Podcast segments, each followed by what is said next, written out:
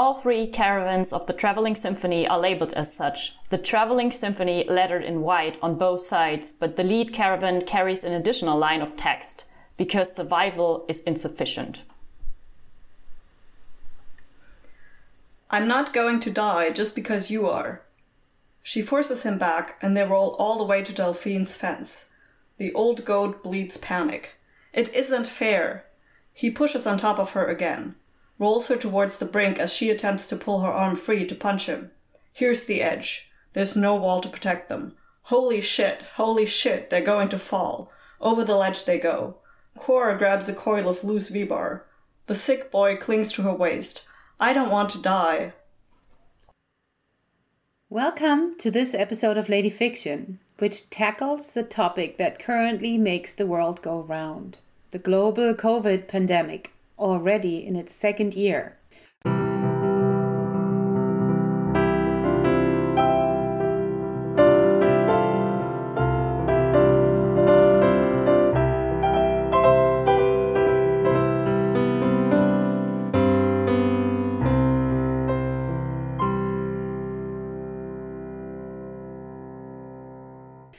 This fall, we're looking at what some in Europe, where I'm based, call the fourth wave, with many countries struggling to roll out vaccination campaigns and granting fair distribution and access to the vaccines around the globe.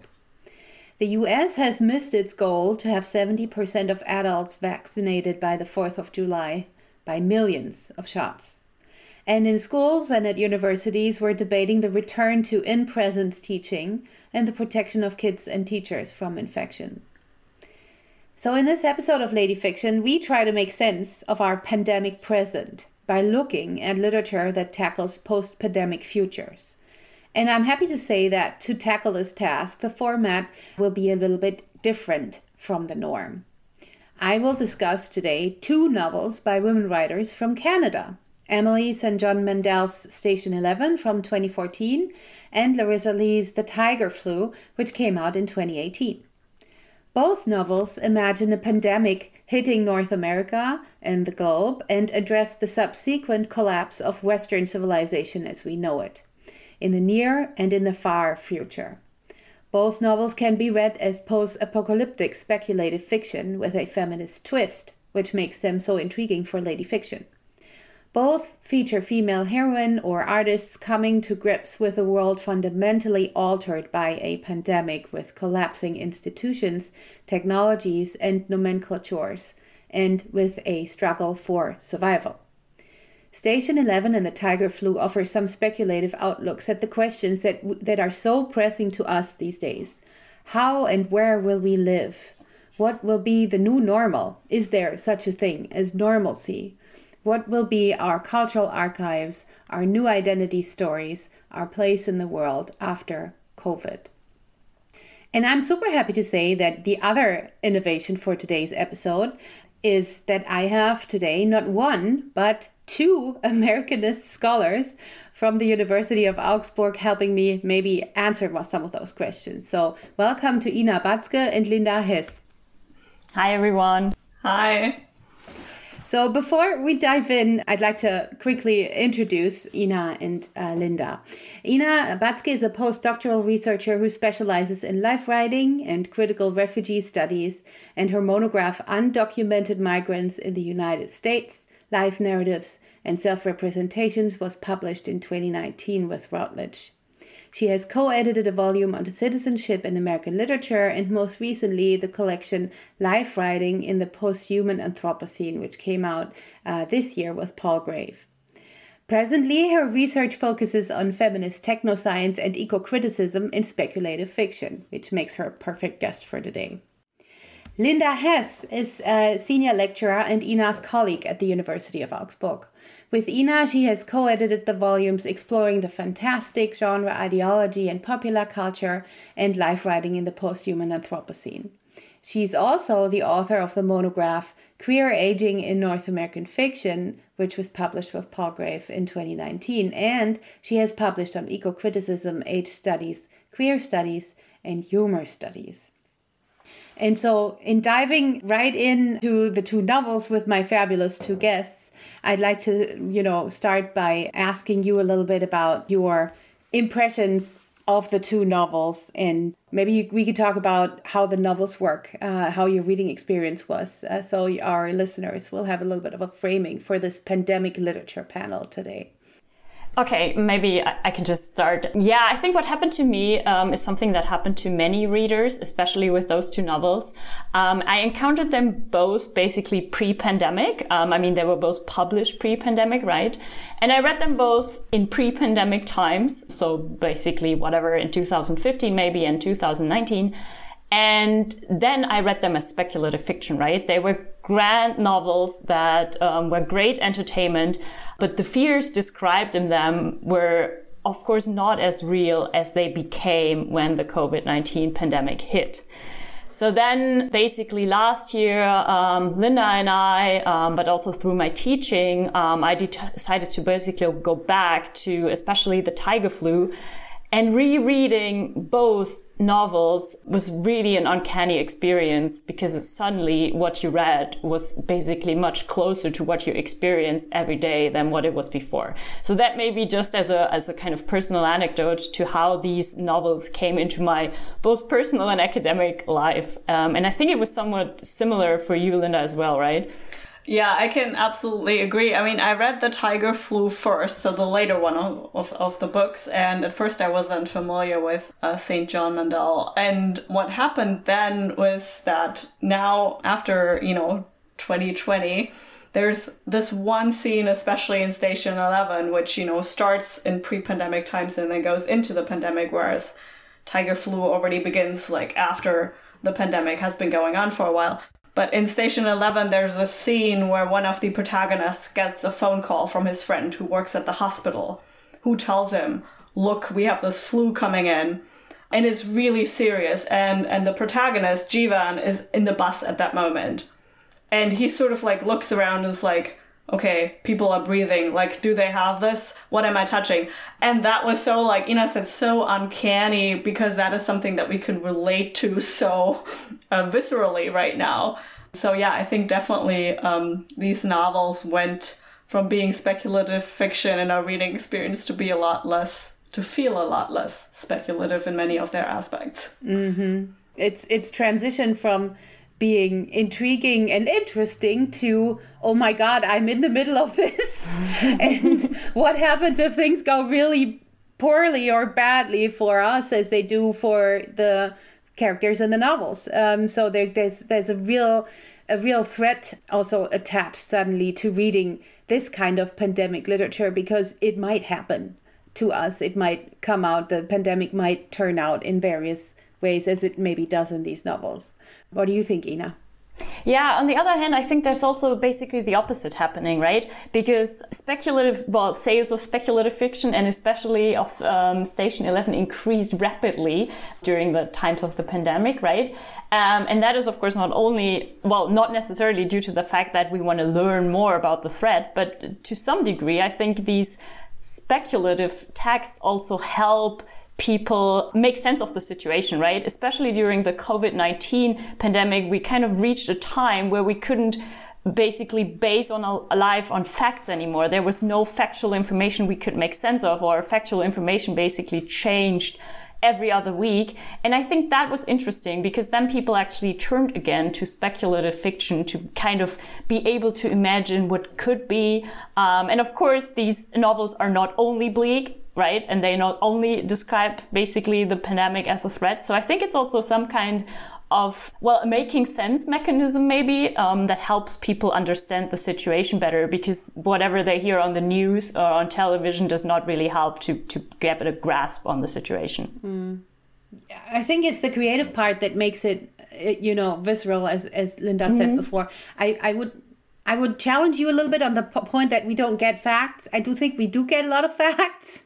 Some people don't like to listen to the facts or make up start making up their own facts, and that's a different kind of story here. But it's it's true that the media dissemination of information is felt overwhelming at times. Uh, yeah. And uh, you start remembering the times when we were all wearing those cute little cloth masks, you know, people were making fun about and people get, were getting creative with. And now it's all with the medical masks and the real looking around you, throwing your, your scarf around you and, and, and trying not to breathe at other people and being scandalized when people get too close to you. Uh, so it's the physical feeling that is so different from reading speculative fiction about something that might happen in the future and now we're in the pandemic and it's it's hitting home in an uncanny prescient way and which is that's why i'm so i'm so thrilled to have you here and we talk about the pandemic literature finally on lady fiction let's maybe let's maybe compare the two novels a little bit and talk about what happened so uh, listeners can get a grip so station 11 uh, to me was a little more and i'm handling the books here was a little more realistic. Um, Ina, you already said this. We start in a normal present and then we go to a post-pandemic or pandemic and then post-pandemic future. And it's a contrapuntal so we're going back and forth a little bit. It's an ordinary night uh, at, in toronto and we start at the theater where a production of king lear is being staged. And the actor arthur leander who plays king lear collapses on stage and dies just before the Georgia flu hits. And I think it's 98% of the global population die, right? So this is the beginning. We have an ordinary death, if that's if you could call it ordinary death on stage. And from there, we go into this crazy pandemic situation uh, with various protagonists who are interrelated. And we go, I think, up to 20 years into the future of this pandemic to the Museum of Civilization where nothing else works and the collapse. And then the tiger flu is, I think, more complex to deal with because we are already remotely remo- far removed into the future. Uh, there's a different nomenclature for time. So we're looking at the year 2145 and it's 127 years TAO, time after oil which would bring the end, the point of oil, as in the fossil industry, fossil fuel industry, something around the mid 2020s to the 2030s. So um, this is really far into the future, maybe further than we can imagine now. And there are no more nation states. We have a united middle, middle kingdom. Um, we have a Cascadia, the North American continent, where this is set and um, everything's really a little bit more confusing. And we have two narrators or two her- uh, heroes or heroines uh, who tell the story back and forth and who are also closely related. So, towards the end of the novel, all the trouble more or less dissolves and it becomes clear uh, what the main conflict is all about. So, we have to be careful not to spoil too many things. Whereas in Station 11, the story undulates through this struggle from the present into a post pandemic future in the wilderness. And the question is what uh, Ina read, read about in the opening uh, quote about survival. What do we need to survive? And survival in and of itself is insufficient. So, what, what do you what do you find comparing those two is maybe remarkable for readers who are interested in the two novels? So, what I think is fascinating really about the tiger flu is that when you start out, you don't get that anchor point of like the normal present. You are dropped into this culture 127 years in the future, basically, and you have to start making sense of it. And so we have Kora Ko is our one protagonist. Her sections are told in the third person but she's the focalizer. And we have Kirilow Groundsel, who is the other protagonist, and her chapters, so the chapters alternate, are told from the first person point of view. And what is really fascinating is this world which is time after oil. So basically, um, there's only remnants of petrol culture but there's still like a very forward movement of technology. And here, the flu, the tiger flu, is um, actually fairly selective. So mostly it affects men. So it's almost like on the brink of like a single sex society. Women have to like basically run everything. Whereas in Station 11, we already said that's very compelling because it like picks us up, right? Like in our sort of current anxiety moment.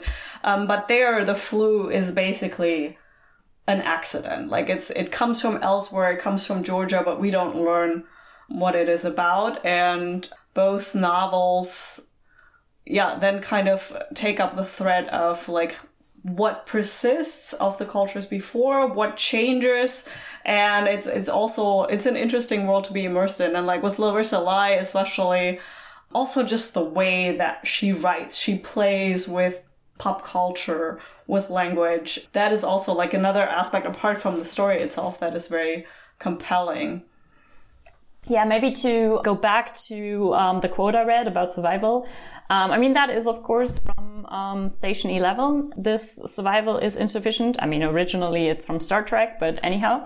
Um, and I think what's interesting is, and because there's a difference there between the two novels, in Station 11, I would say survival is very much future directed, but that future is imagined as some kind of version of the past because since it's only basically been 20 years, um, I think the well the memory of the past and also the the relationships of the past and the fact that they all know how the past was uh, leads to the fact that what they want as their future is some version of the past. They want the past back. And that is totally different in the tiger flu because it's so far removed from a past, a time before, as it is called. Nobody remembers what the past is like. I mean, we do have these cultural memories um, and cultural artifacts, but nobody knows what they mean anymore, what they do. Um, so for them, the only way uh, to imagine survival, to imagine a future, is really to imagine something different.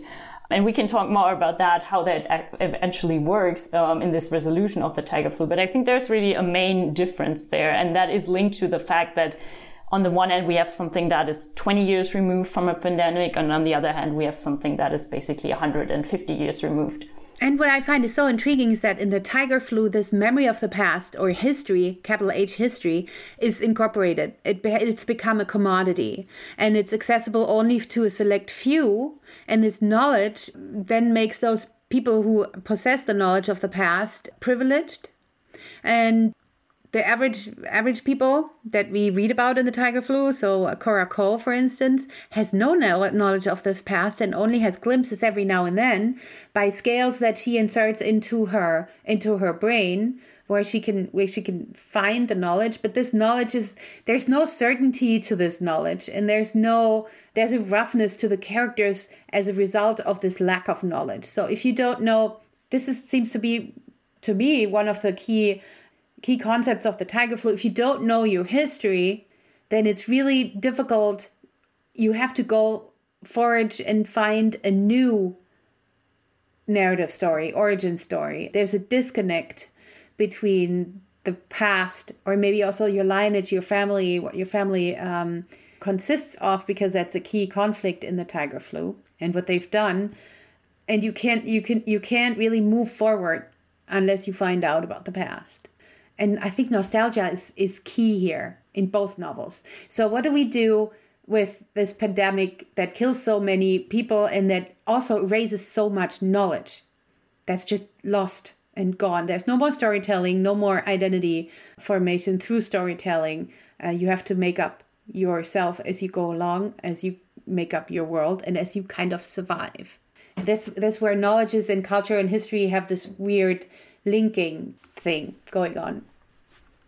Can I just uh, sort of j- jump in here because I think that that is the interesting because we in Tiger Flu we get a contrast right between this highly corporate run saltwater city that's one of the places where we are at where what you just described is happening where people can only have access to knowledge by buying those scales which is like tiny microchips that have information that you just plug in your brain and then there's, um, for example, the Grist Village, which is the other main location, but there's also another sort of um, a place which is the Cordova Dancing School for Girls. And there we have other sort of informal forms of knowledge. So there it's about songs and chanting and dancing. And it turns out, so you mentioned foraging. Yeah, there's something called the foraging dance, which is basically going out and looking for food, but it's called a dance. So in the society because they can't rely on these formal former forms of knowledge, they are then coming up with other ways to transport things intergenerationally, and that's also really fascinating. And in, uh, of course, in Station Eleven, we have some culture that is is salvaged, uh, for example, via the traveling symphony, which you know brings sort of the culture forward. But maybe we're going to talk about this more. Yeah, it, it might, however, make sense to also point out that we have a similar opposition in Station 11 as well, because Linda already mentioned that we have um, this kind of, well, cultural knowledge, um, classical cultural knowledge, because Shakespeare is preserved. I mean, after all, this is how the novel starts, right? We have a, staging of Shakespeare, and then we, throughout the novel, encounter the traveling symphony that also stages Shakespeare. But on the other hand, we also have a rather informal well distribution of knowledge and that is through the titular station 11 comic right? Um, that is also basically from the time before the pandemic and through various ways it travels basically into the post-pandemic time and then becomes very important there to one of the protagonists for various reasons. So it's also interesting how something can become knowledge and a cultural artifact that was never envisioned as such. Mm-hmm. and that is of course also a very in- informal way of how knowledge can travel. And randomly also. Yes. Just because by coincidence, um, this, so Station 11 in the novel Station 11 is a comic that one of the protagonists draws. Uh, and so there's a discourse about art and the artist's afterlife through the work of art. And while the artist dies, I think we can say that her her life work lives on, as does Arthur Leander's acting also weirdly so through people remembering uh, giving interviews in newspapers that are all of a sudden produced again 15 years after the end of print culture. There's so there's a revival in a technique the technique of newspaper making. And people come across bits and scraps and then they inscribe importance into this and collect it and put it into a kind of museum like archive. So there's a so what I find super interesting about Station 11 is that there's a, a plane that lands during the pandemic at a city at, at Severn City Airport somewhere around Lake Michigan and um, the people on the plane start living there because they can't go anywhere. And so um, 15 20 years after the pandemic and all these people on the airplane have survived because they were saved, there's a museum of civilization that they put up where they put up all their their dead iPhones, uh, their Nintendo consoles, their um, uh, motorbikes that have ran ran out of fuel.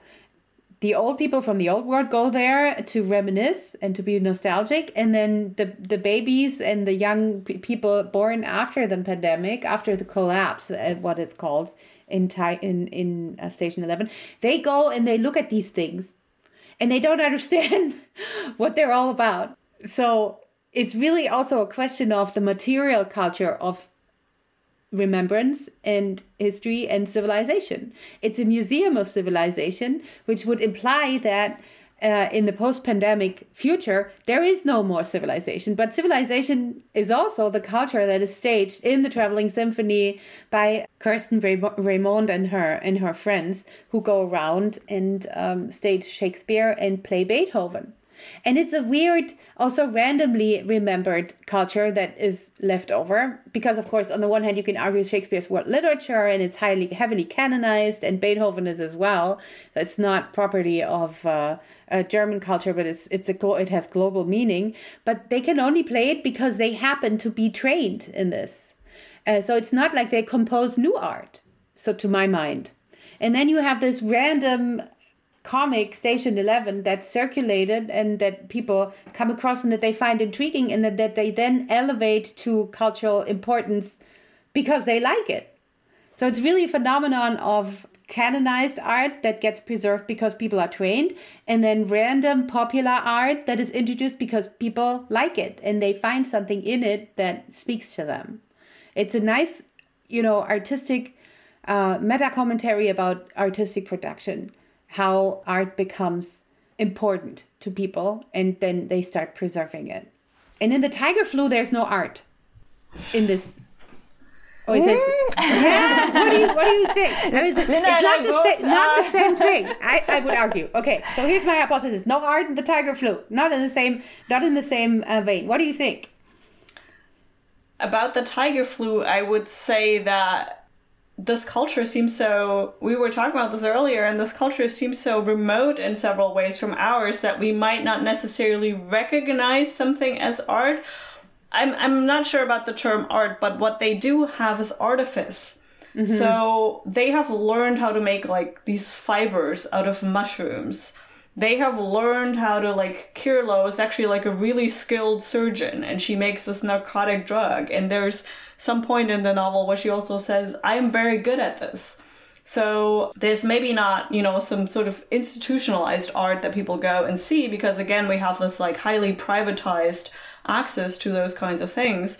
But there's other forms of artistic expression or artifice, I think, that, that do come through in the, in this novel as as well. And then of course we have sort of this these remnants of the pop culture in the chants um, that help the Grist sisters remember their own history.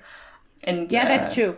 That's true. Maybe let's talk about that. Um, so, so the so so Kirlo Groundsel, one of the experiencers in the novel, or or first person narrator, also is a Grist sister, and she is named after um, a component of TCM, t- traditional Ch- Chinese medicine, as are all the other Grist sisters. So there's a, a different epistemology that is introduced opposite the uh, maybe dominant or hegemonic epistemology in the salt water in the in the in the center of this post-pandemic civil or or this future civilization and Kirlo is a groom what she calls a groom or what the Grist sisters calls a groom. And in an interview uh, Lai says that the Grist sisters are almost human. So there's a component where we're not sure they have anthropomorphous features. They're cloned or they have found a way to, to reproduce that is not does not happen with male and female components and they basically use starfish characters to basically harvest organs Yes. I think that's what you could call. So, I mean, it takes some time to head, get your head around this. Um, so they're doublers and starfish, and uh, the doublers are the characters that can pop poppies. That's what they call them. So they can have offspring, which would be genetic doubles. And then the starfish are purveyors or providers of organs when organs of the doublers fail. And those organs are then cut out by Kirlo the groom who's really a doctor in our terms. And she expertly cuts them out and then transplants them, and the starfish characters grow those organs back. And that's, you know, speculative techno science, I think, also to a certain degree. Something that we can't imagine at this point, but that might be coming. Who knows? And also super interesting because the Grist sisters are originally cloned in Saltwater City as part of that corporate world. Um, they're basically produced as workers and then they escape and they found the Grist village where then they find this alternative form of, of reproduction that you just described. But basically they're produced first of all as expendable labor. Like they, they don't matter. And they also, there's a specific passage where Kirilow says, I'm not a woman, basically. So they like you said, they, they look like women, but they're somewhat like techno sciencey post human. And they're really suspicious about sex, uh, human sex. so it makes them, they it's really odd to them, and it really seems also very barbaric. I th- what I find intriguing is is how Lai has a what she calls socially conscious speculative uh, fiction angle on this. So the pandemic is man made. The uh, breaks from our present, the defamiliarization from the present are all man-made. The world is is in eco it's an ecological crisis. Uh, there are mutations. The rain is poisonous.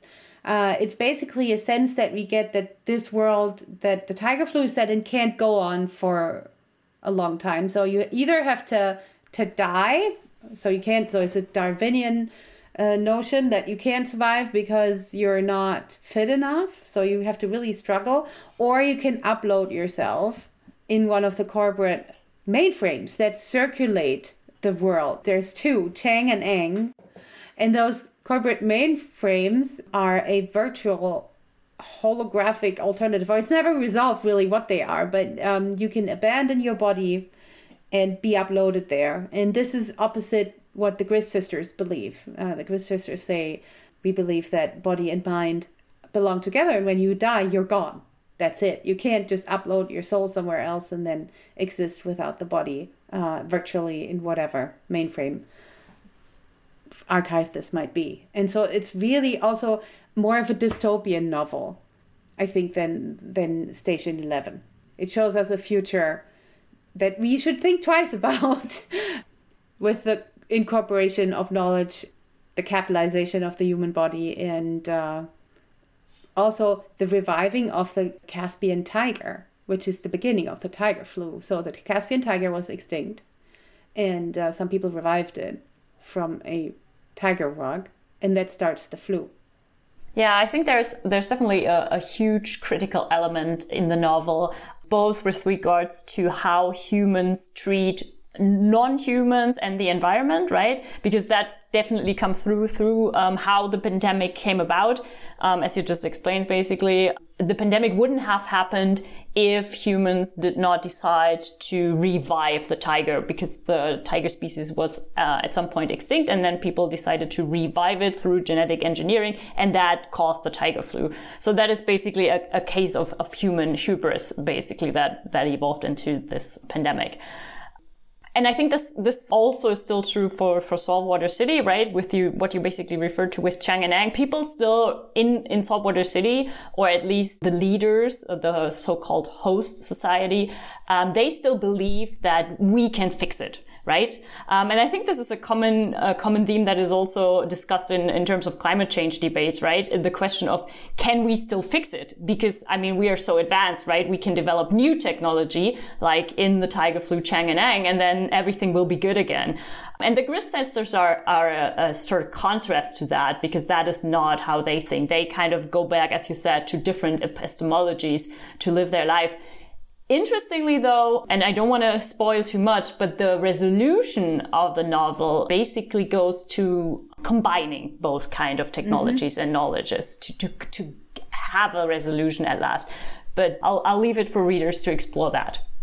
Yeah, I also think that, I mean, in terms of can you know can technology save us can we still fix it and this question of hubris which was a, a huge one because it also seems to me like you know this this reviving the tigers is this does this mean that we simply are to understand that humans have left the realm of what they're supposed to do? And I didn't find that a very satisfactory answer.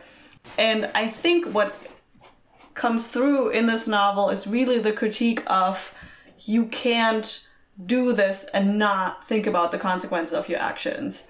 And there's also sort of this eco critical element where even though the tiger flu mostly affects men and affluent people as well, it's pretty much always the poorest people who pay the price, who have to live mm. in the toxic environment, who don't have enough to subsist. And so the question is really if we if we want to have progress, if we want to use that technology, like what do we have to think about in order to do that responsibly? And this also goes back to to Ina's point of um, how do we treat non-humans? How do we treat animals? And those questions are picked up really like sort of all over the place in this novel and and I think I mean we both have read it like several times now and you still always discover like new connections new things that that come up there. Yeah. And it's really a, a, an intriguing linkage also to the covid perception because in the german in the german election cycles that we're in uh, often climate the climate crisis has been called a virus so there's a, a, direct linkage between the moment of being in a pandemic and then the the sense of survival that becomes so pressing when we have those hard rains, uh, when we have those uh, crazy droughts, that we realize the world is changing and it's man-made, human-made. It's not about, as you said, will we be able to turn back the scales and you know reset nature? Uh, i think we're beyond that question now. It's uh, will we be quick enough with our technologies? Will we have vaccination uh, enough for dealing with a pandemic? Will we have alternative settlement uh, strategies for dealing with the climate change and making sure it's a just distribution of access to those technologies where we all have to save ourselves. It's a global endeavor that we're faced with, both in the pandemic and with the climate crisis that we're in at the moment. So it seems that the pandemic present, as I called it in the opening, is is really asking us to to step into future visions and maybe say okay maybe let's not do this maybe let's be responsible about that and be critical of or keep in mind justice mostly. And I want to go back to uh, Lai's interview in the special issue on futures of Canadian studies uh, with the Zeitschrift of Canadian Studies that uh, came out earlier this year. Still in the pandemic, but it came out earlier this year. In which she talks about Canadian literatures and the state of Canadian literatures and the futures of Canadian studies. Uh, and she says, she proposes three different strategies or avenues of exploration. She says Can- Canadian literature was conceived in the first place as a liberatory project, but also a national and colonial one. And that's a, a key point. So, uh, Canadian literature was a minor literature in the beginning, uh, opposite American and British literature, but it also was marked as a national and colonial one and uh, she says basically we have to con- co- abandon the colonial and reframe Canadian literature as such through sovereignty, the body, and relation. So sovereignty is is is one key word. Then the body um, that remembers pain and that goes through different uh, scandals. The racialized body, the body that uh, interrupts hegemonic narratives. Uh, and she talks about literary scandals there. And finally, about relationality. So, relation to each other, relation to the world around us, and relation that's been complicated so much by viruses and by contagions. And she says these are the keys to a socially conscious speculative fiction. That's what I talked about earlier. That reminds us it's not just about saying, oh, the future will be great because we'll have all these fancy technologies. No, it's about saying, how do we make it just? How do we make sure, you know, nobody gets thrown under the bus? And that's key, really you know, just insert like a tiny small quote here because I won't go into the context because that would be revealing so much um, about the end. But there is one quote where one of the protagonists says, You must remember my pain as I remember yours. So um, this very much illustrates the point that you just made in connection to the interview of how do we think relationality? How do we think about the people, the environments that we're responsible for, the, the non humans we're responsible for. And so I think that really comes through here in, in that passage. And the other thing, I mean, this is also, if I could just expound on this before we move on, in Station 11, it's also about remembrance and it's also about uh, wanting to be seen. So there's this interview about artists and, and the artists' philanthropists. And I'm quoting here I've been thinking lately about immortality so we want to be immortal. What it means to be remembered, what I want to be remembered for are certain questions concerning memory and fame. First, we only want to be seen, but once we're seen, that's not enough anymore. After that, we want to be remembered. So again, we have to go back to the archive. What's remembered? How is it remembered? How is how are these affective ties, the relations built that people remember? Scraps, maybe little pieces of paper, and other stuff um, that they start collecting. And then some people put them in the archive, some people put them in the museum, and some people just carry them around and surround themselves with with with them.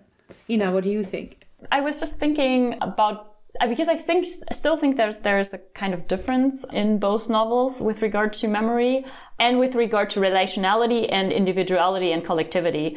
Because I mean, you just read this quote out in um, Station Eleven, at least for some of the uh, plot lines, it's very much about this becoming famous, becoming remembered as an individual, right?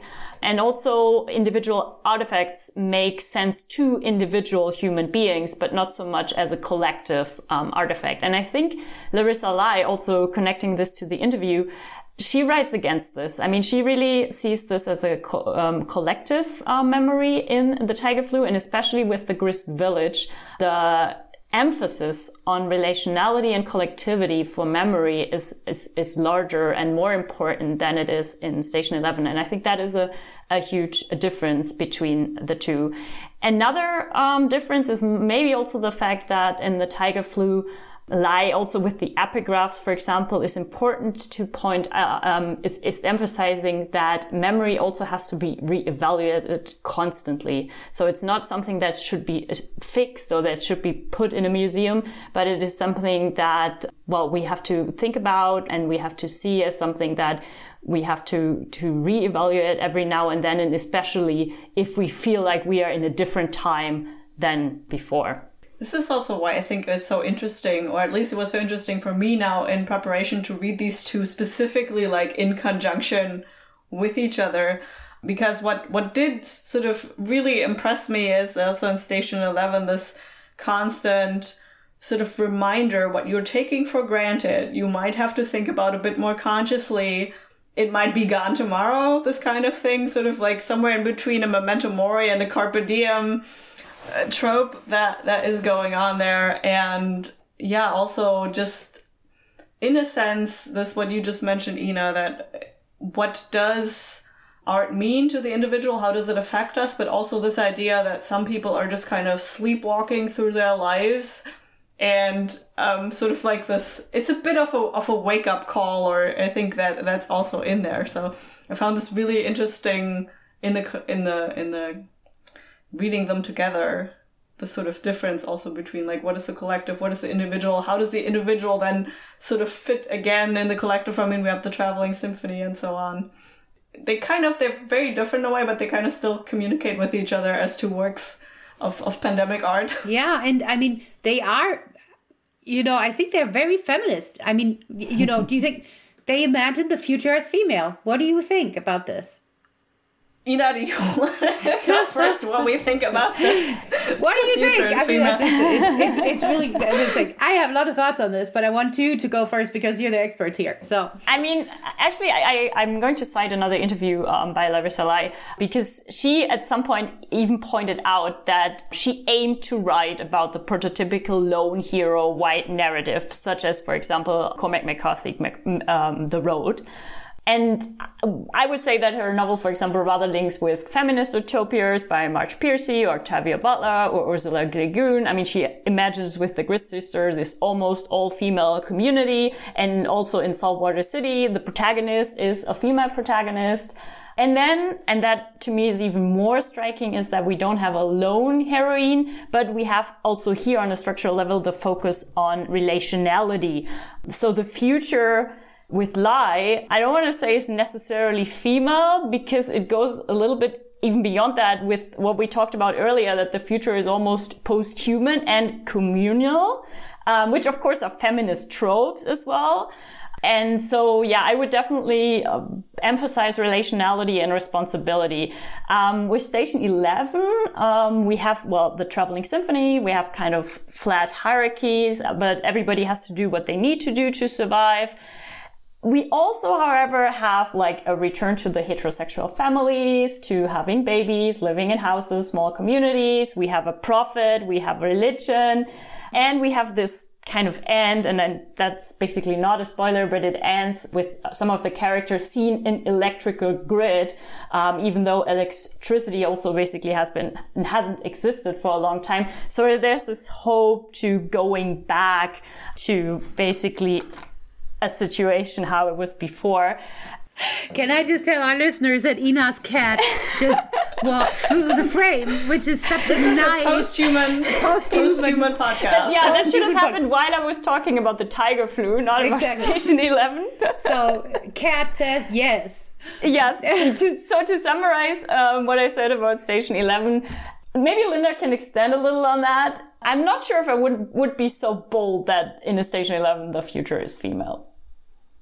Yeah, I think I mean one point in Station Eleven that I think we can see sort of as that sort of imaginary future is the fact that Miranda writes Station Eleven.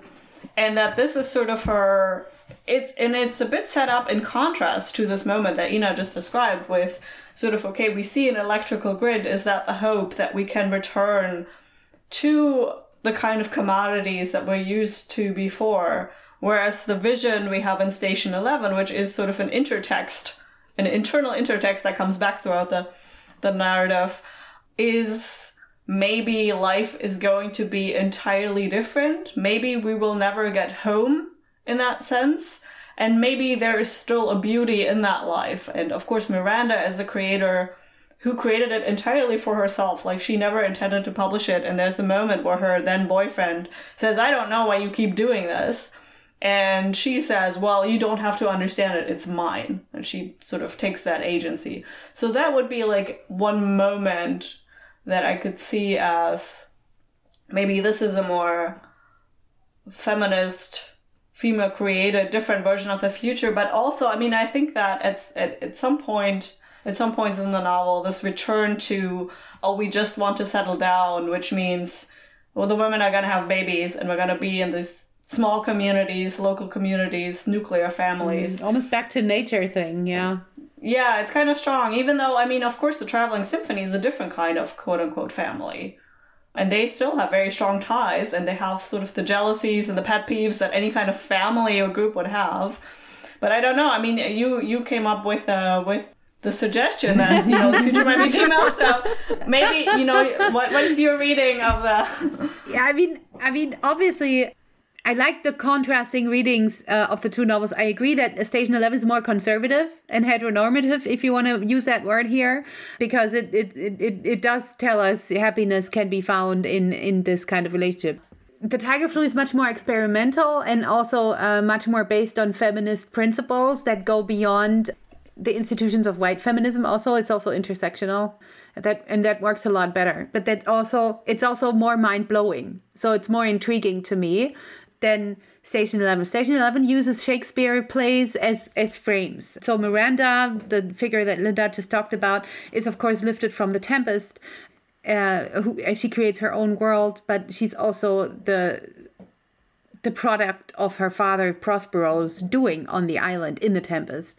And then we have King Lear, the play that is staged in the beginning, which is basically you know, you could call it with Nina Baym a melodrama of beset manhood because Lear has trouble deciding whose daughter, who, which of his three daughters loves him best, and then he kicks out Cordelia because she can't, she doesn't lie to him, and uh, that you know comes that, that decision comes back to bite him uh, on the heel. So it's really a layering of well-known, canonized human conflicts, family conflicts with Shakespeare, if you want that makes up the different layers of Station 11, whereas the tiger flu is more experimental and posits the survival of the female or the post human, maybe more than human female, as solution to the present in which so many things have gone wrong. So I think I'm still going to say that both novels propose in some way that the future is female, but they say they do it differently.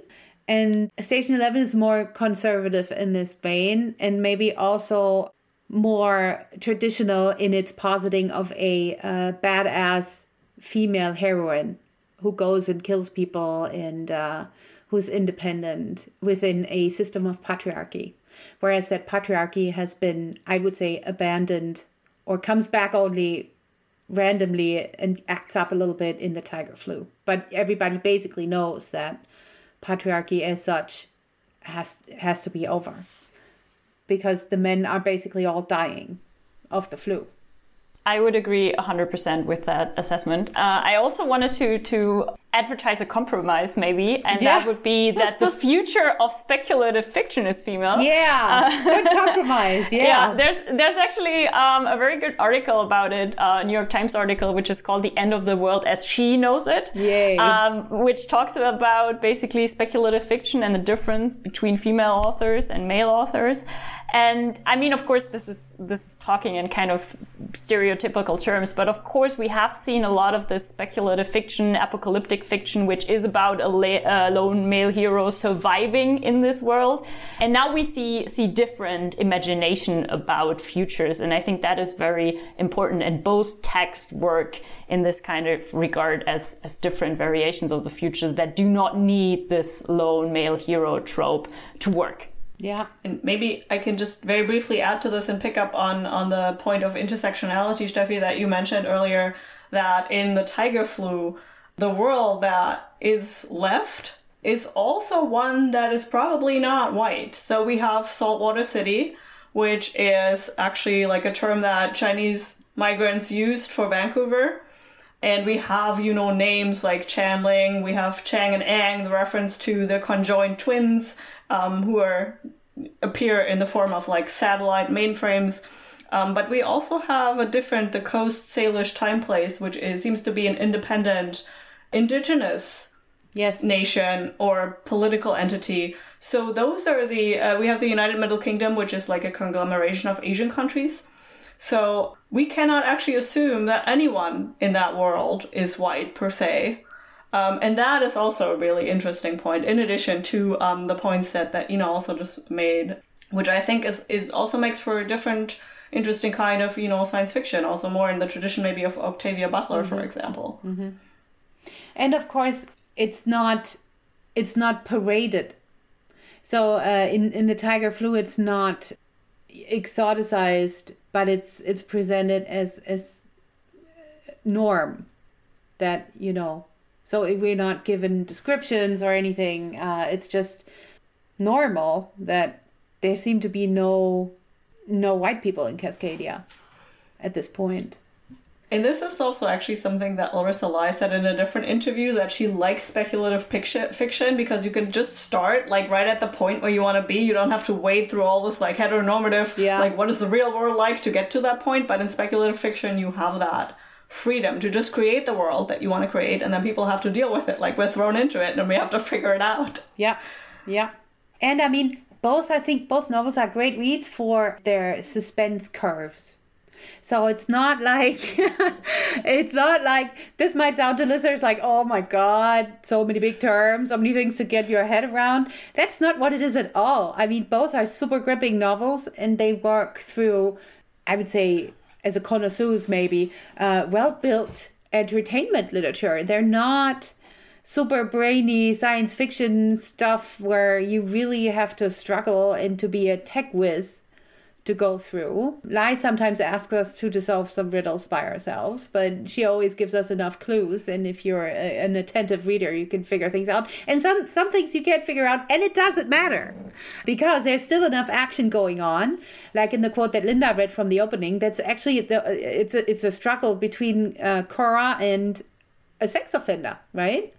Where she's yeah, almost, a, almost her gets brother's raped. friend. Yeah who her brother's friend who comes by and who's sort of interested in her, but who has the tiger flu, and this is sort of like uh, one of the opening conflicts where it becomes clear that he has the tiger flu. He's afraid of dying. I mean, they're both just teenagers, so but but he like clings to her and she wants to get rid of him. She never liked him, and of course also sort of like her assertion of agency saying i'm not gonna die just because you are yeah that's that's great. And he, I mean, he basically wants to rape her with no he further face, He yeah. licks her. It's like her face, and it's like, and how yucky can this be? I mean, this guy who's dying and who just wants to have sex and who's just all out of his boundaries attacks her, and then they almost fall over the edge of the high-rise building, the forty floors. Uh, that's that's the the death that's impending in this situation that she's fearing. She's not afraid of the tiger flu, which is a great moment because it's basically a moment where you know, tough luck, boy. Sorry you got the tiger flu. I'm not dying because you're dying. That's that's this empowering great moment. And then she she of course throws him. She does throw him off the roof, but she throws him off her body. But I think also, I mean, the the plots are really like you know um, uh, great, and also both ways of narrating, even though they're very different, are really gripping. So we already talked about the two different perspectives. What I found super interesting, and I didn't expect this in that way, is that Station Eleven works with moments of foreshadowing a lot. So you will get things like in two weeks, this would no longer be possible. Everyone in that conversation was dead, which you think would kind of kill the tension, but it does not. Absolutely not. Um, and there are several moments like that, and actually, it like hypes up the anxiety, or at least it did for me uh, a lot. Where you're like, "Oh my god, what is happening? What is you know?" Yeah. So we'll have to see. Of course, I don't know that we that we answered all the questions that I asked in the beginning. I'm going to reiterate them, the questions that I have in this pandemic present moment. You know, what's the new normal? How and where will we live? Is there such a thing as normalcy? What will be our cultural archives, our new identity stories, our place in the world after this pandemic, after the climate crisis that we're in right now? Uh, what what does the future hold to, for us? And does it make any sense to think of the future at this point at all? Does it make more sense to maybe say let's stay in the moment and see that how, can, how we can fix things here? Um, in whatever kind of artistic conversations that you're faced with at, at museums and exhibitions right now lo- lots of artists uh, and lots of people are asking those questions and coming back to the concept of the now and an ethical responsibility that we have for the future. The Fridays for Future movement is the best uh, example for this, but we also have to, you know, look to the pandemic vaccination policies to say we have to get vaccinated now so we can all be alive, hopefully, uh, next year or the year beyond that. So there's a lot of big questions, and I think what is fabulous about these novels is that is that they give us one vista into what the futures could be or maybe should not be like. And so I'm taking away a lot of cool stuff from this reading. How about you? Any any famous closing words on this? Yeah, actually, I have one from from Station Eleven, and that well links back perfectly to the beginning. Um, because the survival is insufficient quote, of course, comes up again and again throughout the text, and then towards the end, the clarinet, one of the character, actually um, reformulates it a little bit. So she says she'd been thinking lately about writing her own play, seeing if she could convince Gil to stage a performance with the symphony actors. She wanted to write something modern, something that addressed this age, in which they'd somehow landed. Survival might be insufficient, she showed, told Dieter in late night arguments, but on the other hand, so was Shakespeare. And I think that is a quote that sums it up perfectly. Thank you. Yeah, I agree. And I also would come back to a point that, that Ina mentioned earlier that the role of speculative fiction itself, which of course is one way of sort of thinking through these all these questions that you just listed. So if you um uh, you know, whether it's how do we live in the now, how do we imagine the future, that these are not the only ways, but they're great ways to think through some of these also ethical questions. Thank you. So we could we re- I think we can say that we can recommend those novels to readers. Definitely. And then I have a very a very good friend who said about this uh, climate crisis who said if civilization collapses I collapse too. and so I think no reason to collapse now. It might be difficult, but if civilization does collapse, maybe we can we can we can all become. And it doesn't. In, in neither novel, Yeah. really, it it, it, Yeah. it doesn't. It doesn't. So there's hope, glimmer of hope. We leave our listeners with more than a glimmer of hope. Please stay healthy. Please get vaccinated if you can. And uh, I'd like to thank my guests for today for coming. I think this was fabulous. Thank you so much. Thank, Thank you for having us.